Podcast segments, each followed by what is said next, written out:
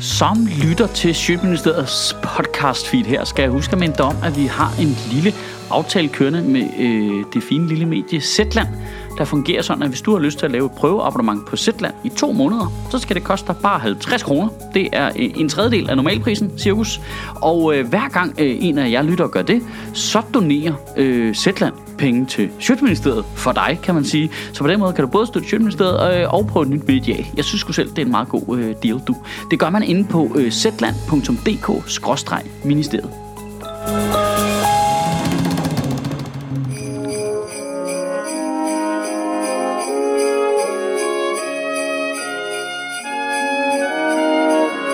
Goddag og rigtig glædelig jul alle sammen. Jeg håber, I slapper af derhjemme og laver, hvad end I plejer at lave til jul og hygge Om det er at hænge ud med familien, eller bare flade ud alene på sofaen.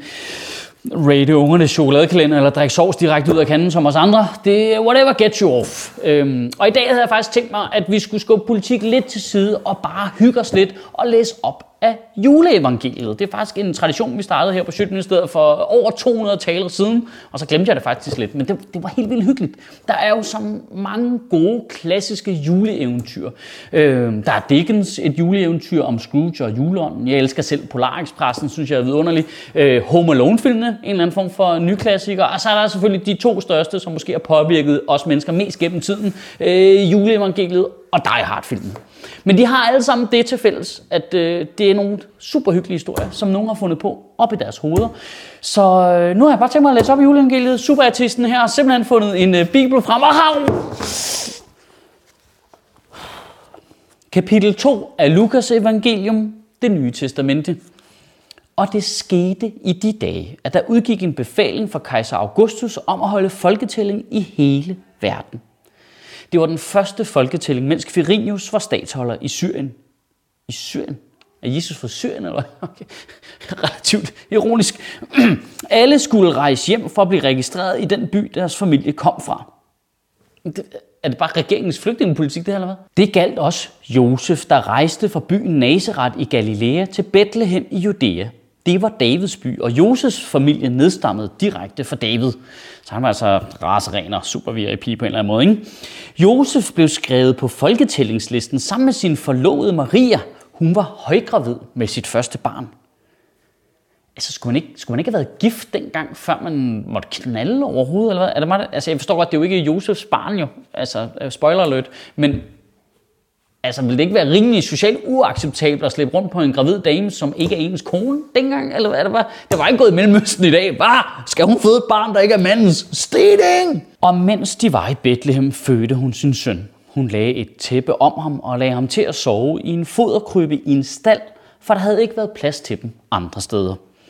Men mindre de selvfølgelig havde været rige og haft råd til at tage på et privat hospital, men det havde de ikke. Så nu måtte Guds egen søn ligge i en form for grises tallerken, til det var et rigtig liberalistisk samfund dengang. I nærheden var der nogle hyrder, som overnattede på marken, mens de vogtede deres får.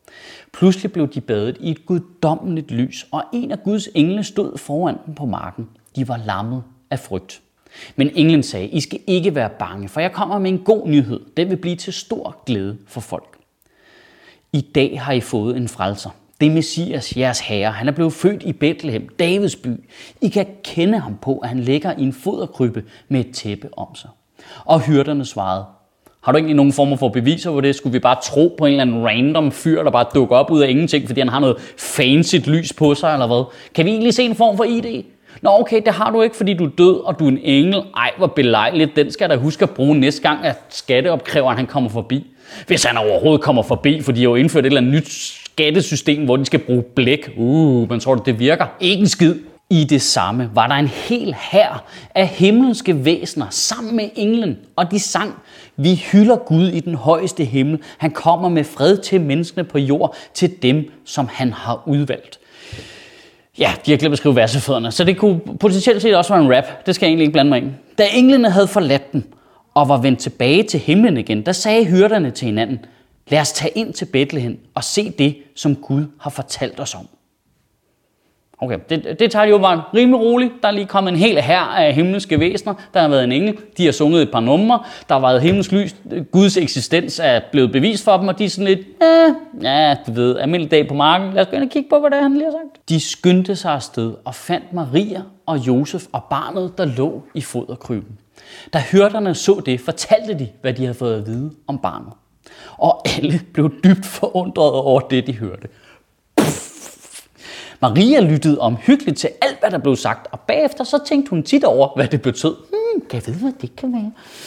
Hyrderne tog tilbage til marken og sang og takkede Gud for alt det, de havde hørt og set. Det hele var sådan, som de havde fået fortalt, det ville være. Det er også vigtigt lige at understrege. Det er altså rigtigt nok, det der står. Otte dage senere efter fødslen blev drengen omskåret. Hvad?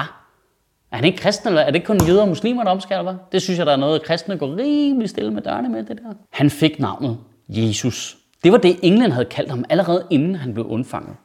Maria holdt sig hjemme i den måned efter fødslen, hvor hun blev regnet for uren. Og så der skulle bare øh, julestemning og julehjerter og uren kælling over det hele. Ikke? Super hyggelig historie. Så tog forældrene drengen med til Jerusalem for at vise ham frem for Gud og ofre to dueunger ved en ceremoni. Der står nemlig i loven, alt førstefødt af hankøn tilhører Gud, og der skal ofres to dueunger. Okay, nu eskalerer det en lille smule hurtigt, det her, synes jeg. Altså, hvad, det er meget sexisme og dyrplageri og mos ind i en fucking sætning. Så Gud, han er bare sådan, fuck småsøskende og damer, og få fat i Søren en ryge nu.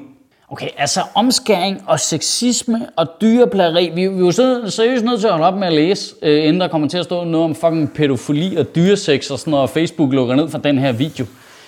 Altså, dig har der jo en mindre voldsom julehistorie end fucking juleevangeliet. Men altså, den er jo også skrevet i en anden tid og en anden kontekst og sådan noget. Det, det ved jeg godt. Men i, i, juledagen her, der kunne du måske godt sætte dig ned bare lige et øjeblik og så tænke lidt over, hvordan kan det egentlig være? Altså, hvis der står noget øh, i en øh, 2000 år gammel bog fra Mellemøsten, der hedder Koranen, så bliver det taget en til en bogstaveligt det hele, og alle muslimer skal forholde sig til det hele tiden. Men hvis der står noget øh, øh fjollet i en 2000 år gammel bog fra Mellemøsten, som hedder Bibelen, så er det sådan lidt, ja, det er lang tid siden jo, altså, det skete, det ved du hvad, sådan er det, det tiden går, ikke? Du ved selv, du ved selv øh, sangen fra højskolesangbogen, ikke? Du ved, altså, pff, det er gammel sang for helvede. Vi kan ikke sanere vores historie hele tiden, hver gang vi får nogle nye standarder. Men prøv at læse, hvad der står i Koranen. Kan du have en rigtig god uge, og rigtig glædelig jul alle sammen. Og bevare min bare røv. Det er faktisk ikke engang Bibelen. Jeg har ikke Bibelen derhjemme. Det er en gammel udgave af Junglebogen. Den tror jeg mere på. Rage Against the Mainstream kan downloades på ratm.dk for 50 kroner, eller streames på TV2 Play fra september.